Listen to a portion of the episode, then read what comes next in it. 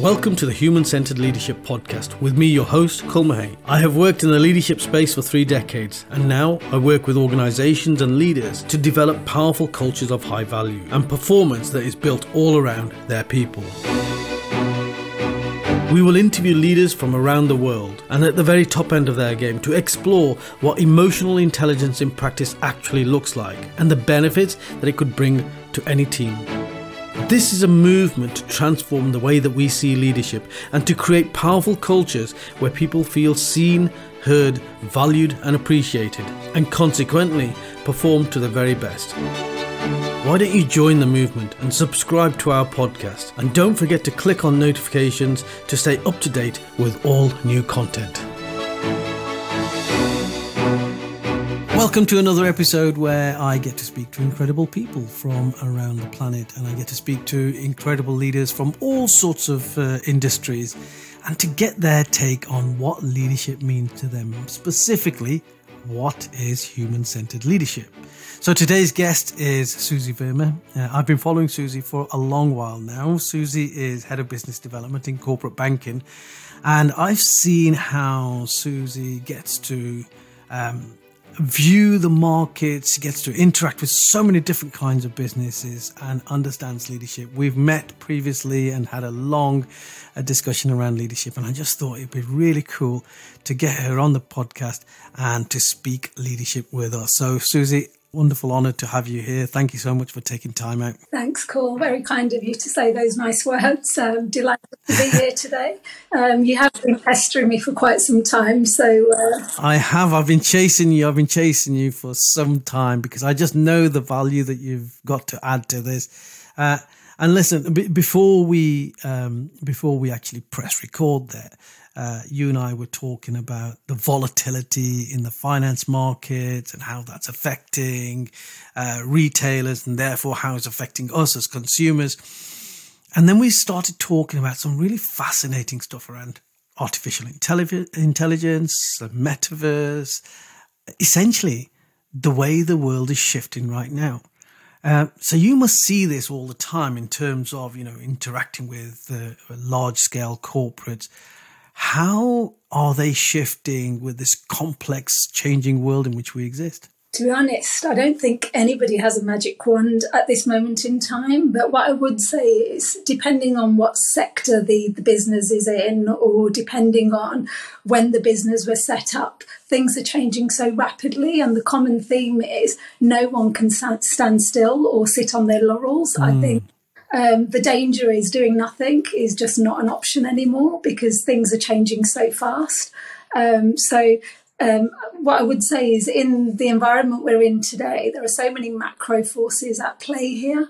Um, but ultimately, I think more than ever before, understanding your market and understanding your consumer, your end game, and where your product needs to go is the most important thing. And, you know, that might come with its own challenges, yeah. but actually you have to build that loyalty and loyalty is built on trust. So that for me, it's all around authenticity and being, you know, you've got a proposition, it's got to say what it's supposed to do. And for that, your customers got to buy into that.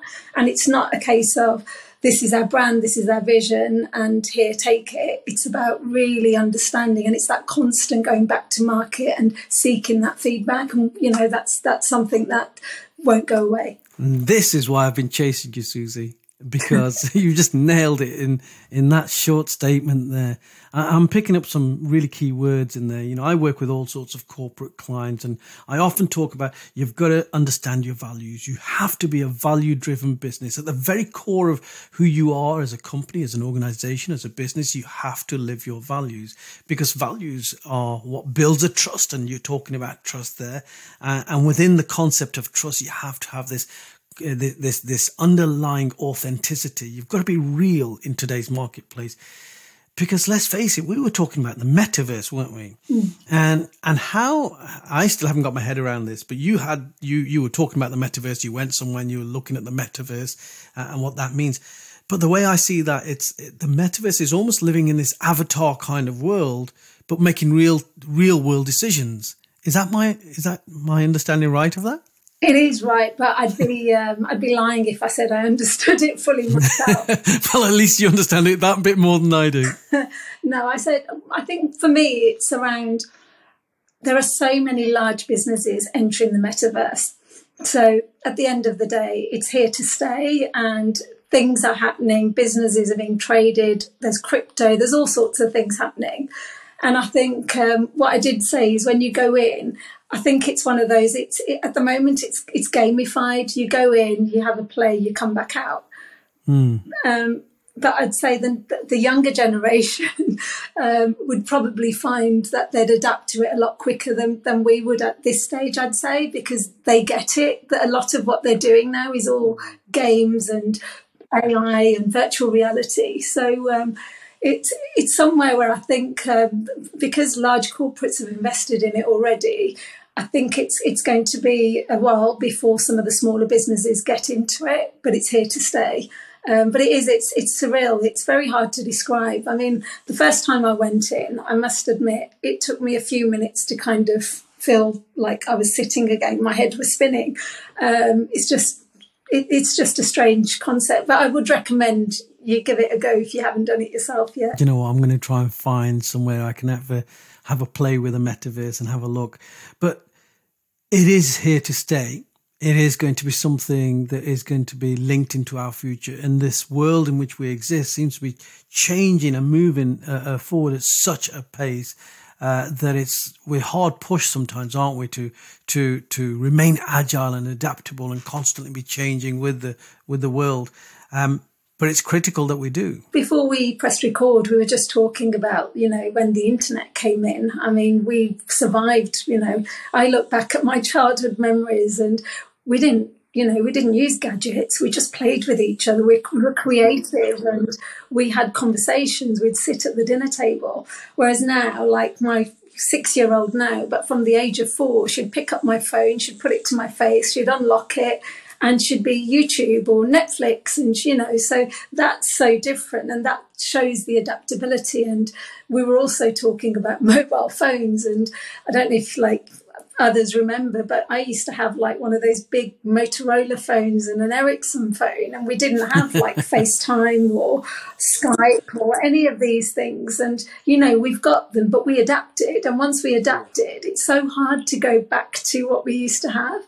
And I'd say that's where we're at today. Um, I suppose I'm just check in another example. Um, pre COVID, many companies, large corporations, we didn't have things like um, Zoom meetings or Teams.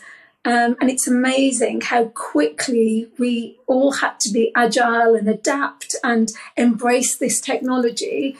This was incredible. I mean, I, I, I, I used to use Zoom an awful lot. I always have done, and you know, video conferencing because of the clients that I've had around the world.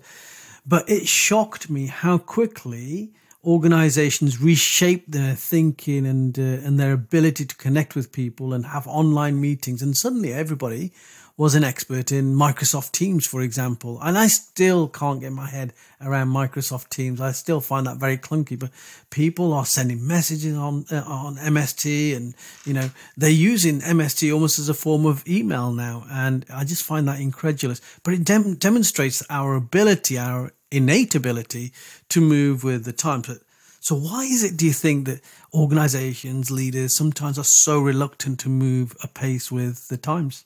Um, I don't think it's the reluct- reluctance to move. I think it just depends. I think pre COVID, um, relationships are built in person. Um, well, for me, they are anyway. I think for me, I need to to meet someone. I'm very tactile, so yeah, I'm I, the same. Yeah, so for me, I get a lot more through human interaction and engagement than I would through a screen. But I think if COVID's taught us one thing, um, customers have adapted as well very quickly. So in the past, um, you might travel an hour, two hours to go and see a client or vice versa. But that time that people have got back and the value that that time that they've got back's created, some of it's like dropping the kids off or picking the kids up or doing something like building well-being or you know exercise into a routine.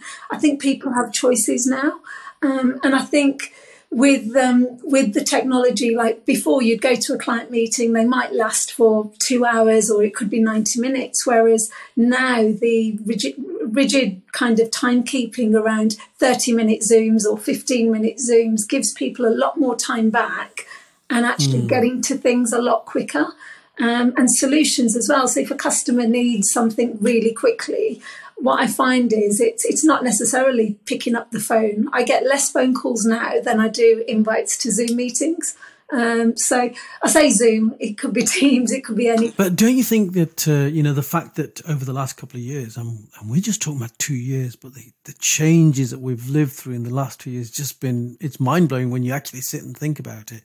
But one of those key changes are with the video conferences is that We've also got this insight into people's lives because we can see what's going on behind the backgrounds. People, and, and I put this on LinkedIn the other day.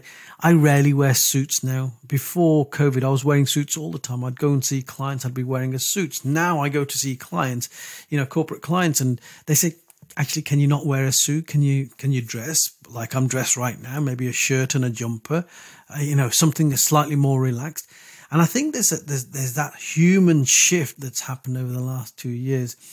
And organizations really need to understand that as well, that there's been this, I don't know what it is, like a recalibration of people's priorities.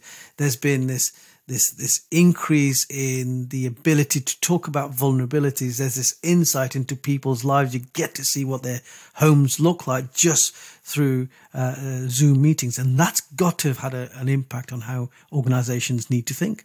Yeah, and I think if anything, it's an it's enabled employers to get closer to their employees as well because things like the children popping up on screens or pets joining like calls. I, have had situations where cats have run across the screen or cats sat on somebody's head or my own daughter's just literally joined in and decided to take over my meeting. So did a good job? Yeah. well, the cat situation was a bit awkward because I was actually interviewing somebody, uh, and then we lost connection. I think uh, this, the, the, cat spilled a glass of water or something, so we had to start again. So that, that was more difficult for the uh, interviewee, unfortunately, trying to get back into the interview. But uh, but no, it's it's been quite nice. I think um, people have actually um, started to share a lot more about what matters, and I think I just hope that stays now that we're you know, encouraging people to get back into the office. I think that trust and that vulnerability, I think it's it's really important because I think if anything, what we've seen now, especially with children as well, like mental health and well-being, so important. And lots of organisations have done some amazing things around that in terms of um, the ongoing support, whether it's through Bupa or other care providers, or it's getting people to come in and just talking about it's actually okay not to be okay. And there's lots of support and resources out there, lots of signposting. And with young kids, you know, the most, I do a lot of reading, especially having a young child myself. And I'm really into like neuroplasticity and things that happen at a young age and kids taken to adulthood. And I really worry about some of our children, um, whether it's, you know, before the age of seven or even at university years, because actually those two years of not having that social interaction, some children have really suffered trying to get back into school and back into education. Yeah, absolutely. I mean, yesterday I was I was in a comprehensive school. Um, I often volunteer to go into comprehensive schools in my city and help them with mock interviews uh, questions and do some coaching. Uh, and the teacher did say, you, you, know, the attendance this year has been is short is smaller than it has been in previous years. And what we have found as a school, and these were like year 10 and 11, so 15, 16 year old uh, uh, children. Uh, she says, what we have found is that the confidence has diminished in the whole swathe of uh, 15, 16 year olds because of what they've lived through over the last two years. So we've got a, a, an uphill job to rebuild that confidence. And I, I, just think to myself, you know, it's not the confidence, not of just of 15, 16 year olds, but younger children, um, even adults. Uh, a lot of adults have suffered as a consequence. Uh, a lot of adults have suffered with isolation, having worked from home. Uh, and and organizations, those organizations that care, those organizations that have got good, vibrant, healthy culture, will understand that and will put some measures in place. And some of the measures that you talk about is, you know, bringing some other people in, maybe, maybe having private healthcare to facilitate some psychotherapy, counseling, well-being sessions uh, in, in their workplace. Um, I saw a startling uh, uh, um, statistic the other day around armed forces, and it said something like more people in the armed forces have died uh, uh, taking their own lives than actually were lost in wars over the last X amount of years. And I, was, I found that a shocking, a shocking sort of revelation. But I just wonder how much other PTSD kind of be, uh, um, behavior is being exhibited elsewhere in other organizations. Because ordinarily we associate PTSD with the military. But I'm having lots of conversations with police officers, emergency services, and even people who work in, you know, like office based environments uh, and and the, the trauma that they might have experienced over the last two years. Yeah, and I think in the care sector as well. I mean, I've got aunt who works in a hospital and she's on a COVID ward. And I think the things that they've seen, they can't switch it off. Like they've had to kind of, you know, sit with patients where families weren't allowed to be with them and sit through, you know, the last breath and what have you. And I think um, how, how you get over something like that it's really difficult. But I think ultimately my respect for, you know, the care sector as well as the teachers is just through the roof because I think what they've had to do and adapt again because you know it's it wasn't normal for teachers to be doing so much around online education as well. And you know and and kids have had to embrace that. A lot of what they would normally have done was through play and learning in the classroom. Um, so it is it, it's difficult it's sad but i think it's it's one of those things I think that'll stay with us forever. Um, but I'm hoping, as a society, it's actually brought us closer together because yeah. some of the things like clapping, you know, for NHS workers if you'd have talked about that five, ten years ago, we would have thought that was just madness. Nobody would do that. But the way that everybody came together, even like just, you know, that neighborly kind of spirit where people were knocking on neighbors' doors and going shopping, doing the shopping and just dropping bags at the door, all those little gestures it's just been so nice to see cultures coming together. You know, we, we saw a unification, and that sense of unification, I think, has lasted in this country. Certainly, with if you recall the you know the Queen's funeral and the diversity of people that came out with genuine grief. Uh, either to go past her resting place in Westminster uh, Palace, uh, or or or to see it during the funeral itself. And, I found that a, a remarkable, poignant moment for the United Kingdom as a country. But I think, you know, when we're talking about this, this humanity, and it's a very human kind of thing that we've all been through, this human experience, um, you must see how different organizations and different sectors respond differently uh, to the changes of the tides uh, when it comes to looking after your people in, in, in the work environment. What have you seen that you would say is good practice, and how are, how are good organisations responding? And what have you also seen that is not so good, and that could do with improving? Oh, that's a tough one. I've only I only look for good in people, if I'm honest. I, uh, well, let's focus yeah. on the good then. We, we can assume the bad. Do you know one example that's really live is I was at the CBI conference last week, and um, there was a panel of trailblazers, and one of the the panelists was from Octopus Energy, and they were talking about um, obviously the energy crisis and how they wanted to kind of be close to their consumers. Consumers are everything. So the owner decided to just go and buy a load of electric blankets because the cost of switching on an electric blanket is significantly less than having to put heating on. And they were getting so many. Wow. Uh, they didn't do a marketing campaign, they didn't publicize it. But what they did do was where they were getting inbounds from customers who were struggling to pay their bills, they were sending them a free electric blanket. And then it was the customers, he went viral, I think, on Facebook and social media. And what he was saying was, they did it out of the goodness of their heart because it was the right thing to do and that creates loyalty ultimately but actually the reason they did that was to support the people that needed it the most um, and that stuck with me because I thought that's just such a small thing to do. But what a fantastic gesture! And I think the other thing is um, lots of employers have looked at their most vulnerable in the organisation, and I have seen like one-off payments being made to support employees in terms of you know the next couple of months, just to kind of give them some finance to kind of get them through the winter.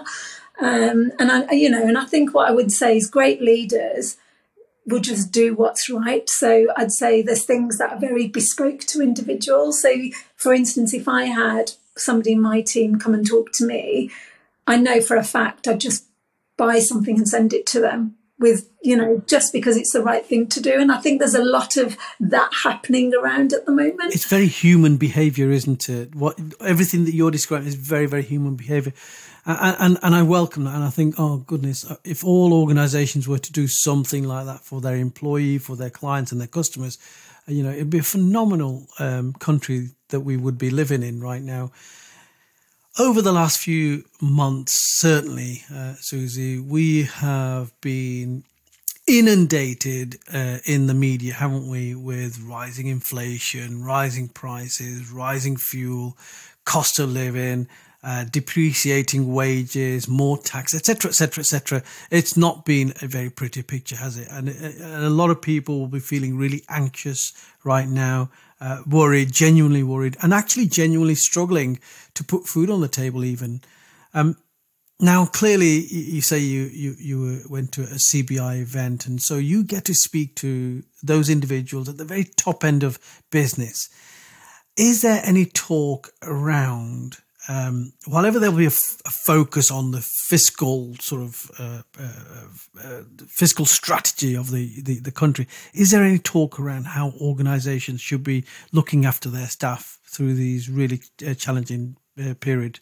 You know, if I'm honest, I'd say 100% of the conversations I have with organisations have that on the agenda. Oh, fantastic! Uh, we talk, yeah, we talk about sustainability, but actually, people is a huge part of your ESG strategy, um, and lots of organisations, big and small, I think it's it's a priority because without people, there's no business. If you get your people right, they'll look after the customers and I, I, it's just that's what makes the world go round. So it's um, it's it's a really interesting one.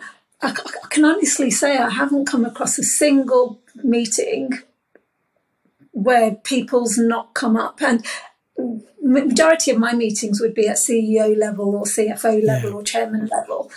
And if I say what keeps you up at night, people would certainly come into that. They worry about their people. They worry about supply chains. They worry about inflation, energy costs. It's, there's so many things that come up, but ultimately, it, their conversations will be around it's more important now than ever to be as close to our suppliers than we've ever been before because actually if your suppliers are one of your major suppliers and they don't know that you've got issues they can't do something to help you. And there might be something there because you've been a loyal customer for, say, 50 years. They don't want to lose you.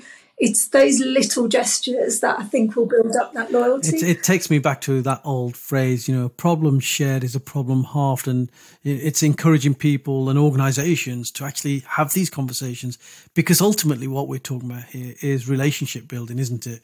So, mm. you know, building stronger relationships with your suppliers, building stronger relationships with your teams, with your staff, with your people, and with your clients. And by building those relationships, you know, it comes right back to where you were talking about authenticity and how authenticity is so, so critical right now. And I would add to that, I think vulnerability is critical right now because that is part and parcel of authenticity. But unless you are demonstrating vulnerability, either as an organization or as a, a, human being or a leader, you can't build trust. And that's what it all comes down to. At the end of the day, you've got to have trust in every relationship.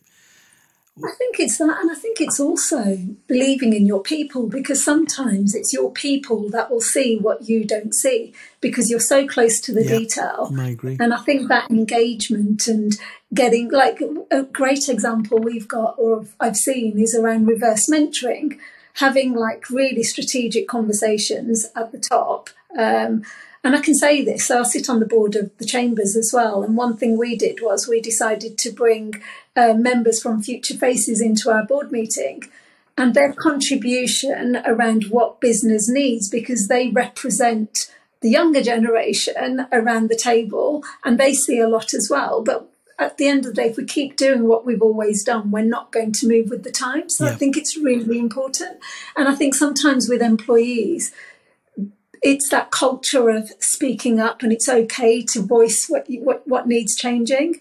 Um, and I think things like that, things that as at the top of the organization, you're so used to doing things a certain way, things won't change quick enough. And sometimes customers just get used to it. So it's really the people who could say like have you thought about this? or this doesn't quite work. We should really think about changing what we've done or i've seen another organization that does something differently and bringing those ideas to the forefront. And i'm a big um, encourager of things like that. I think it's really important. I absolutely agree with everything that you've said there. And and what i call that i term that as cognitive diversity uh, where you create a culture where difference of thoughts, difference of experience, difference of uh, uh, ideas are welcomed around the table.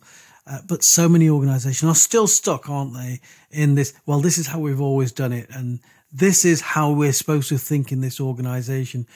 So when they get this fresh kind of thinking, it, it it's very often, uh, you know, isolated, and consequently, they lose those talented staff who move on to other organisations where they feel more appreciated. Uh, and I think, you know, we've talked about the Great Resignation in the past, and I think that's part of the reason why there has been this Great Resignation. Why some organisations, some industries are really suffering with talent leakage. Uh, and that's costing in terms of in, in the con, in, in the context of opportunity cost it's costing an awful lot uh, but these are blind costs that uh, they are quite happy to turn turn a blind eye yeah, to. It's a shame, really, because I think um, we spend too many hours a day at work, and I think individuals should bring the best self to work because you've got to be hmm. happy, you've got to enjoy what you do, and you've got to feel that you're in a safe environment.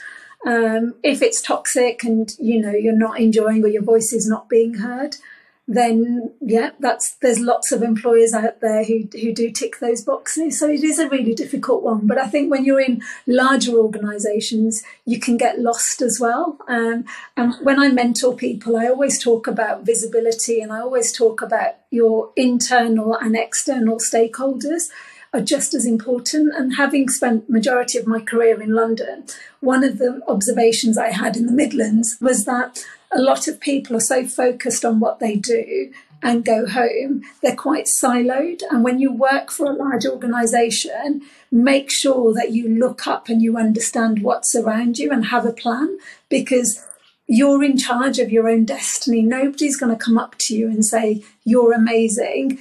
Well, they might do, but the chances are there'll be that many people going for that job. So if you know that you've got your eye on a particular role, make sure that you're investing the time with people who know the person that's hiring or get time in that person's diary. Don't wait for the role to be advertised, then throw your hat in the ring because actually you've probably missed the boat then because they would already have like a virtual bench where they've got names on a list of people they, they think would be suitable. And then there's always the unconscious bias. So it's I think it's really important. And I think that thing around relationships. Uh, one thing I've, I've seen, because I, I sit on lots of panels and especially females um, really struggle with networking.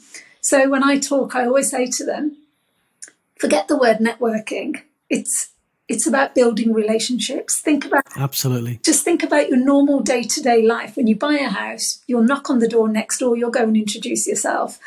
Watch a child when they go into the unknown. They'll just find some children and they'll go and play that's networking. So it is a myth. And I think as leaders, we've got to break that down because if people embrace just communication, listening, and just having a conversation, that's networking. so much wisdom packed into just two or three minutes there. I, I, I run a number of uh, bespoke uh, uh, leadership development programs that's all based around emotional intelligence uh, and and more often they are for underrepresented groups within organizations. And I dedicate a whole module to exactly what you've just said there. Oh. That networking is just a term It's a term that sometimes scares some people, but we need to push it out of the way. And we need to think of it in the context of relationship building. And we need to switch on the radar to understand what how things truly work in this organization, wherever we are, organization, group, team, meeting, wherever it might be. You really need to understand how it works, but you're only going to understand when you start talking to people. And when you start seeing how things and decisions are really made beyond the policies and beyond the fancy posters on the wall, that's when you will be less surprised by some of the decisions the organization makes. And you'll be a part of those decisions because you'll have conversations with the right people then. I think that was a really, really good piece of wisdom to finish on, Suzy. I want to thank you for spending time with us. I know that you're a very, very busy person, and uh, I might have to chase you again to get a part two out of you. no, it's been a pleasure, and thank you for having me. Thanks for listening. I hope you enjoyed this podcast. Please do subscribe and click on notifications for new content, and of course, connect with me on LinkedIn. Take care, have a great day.